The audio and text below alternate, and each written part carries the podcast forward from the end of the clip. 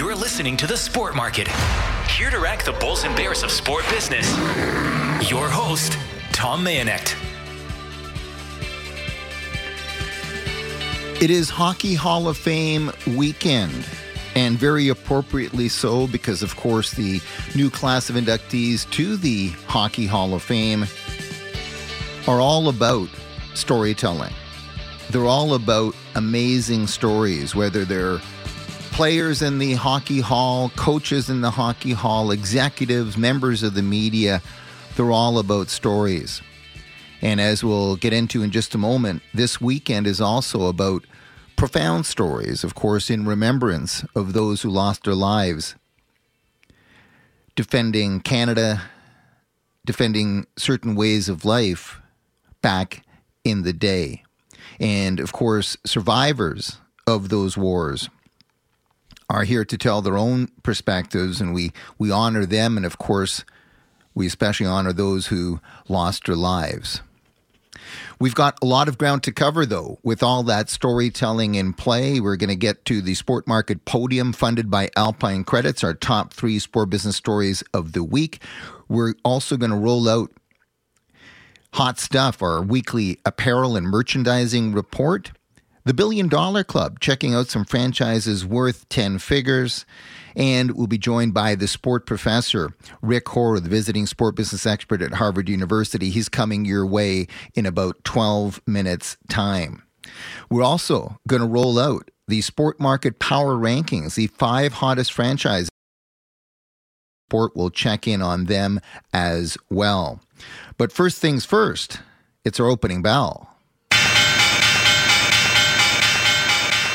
As we mentioned, this is a, a somber weekend. On one hand, we are celebrating those survivors of wars from eras gone past, those who risked their very lives to defend Canada, to represent Canada, and in a lot of cases, to clean up the mistakes of others who created messes, who weren't able to resolve differences in peaceful means. And the default became sending our troops to battle. Certainly, it is about honoring those whose lives were lost, but it also about celebrating those who came back, those who were able to tell the stories of courage and, and, and, and bravery.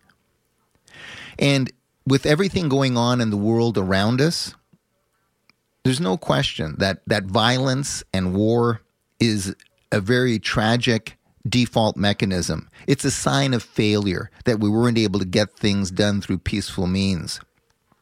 Through all of that, and I mentioned the Hockey Hall of Fame at the top, stories bring us together. I truly believe sport brings us together. I like what Sportsnet has done with the United by Sport mantra because I think it's true. And we see it no matter our political differences, our religious differences, our geographic differences.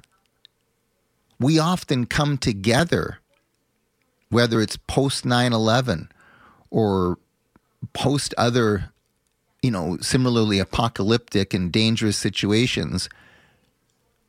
We come back and we gather at sports events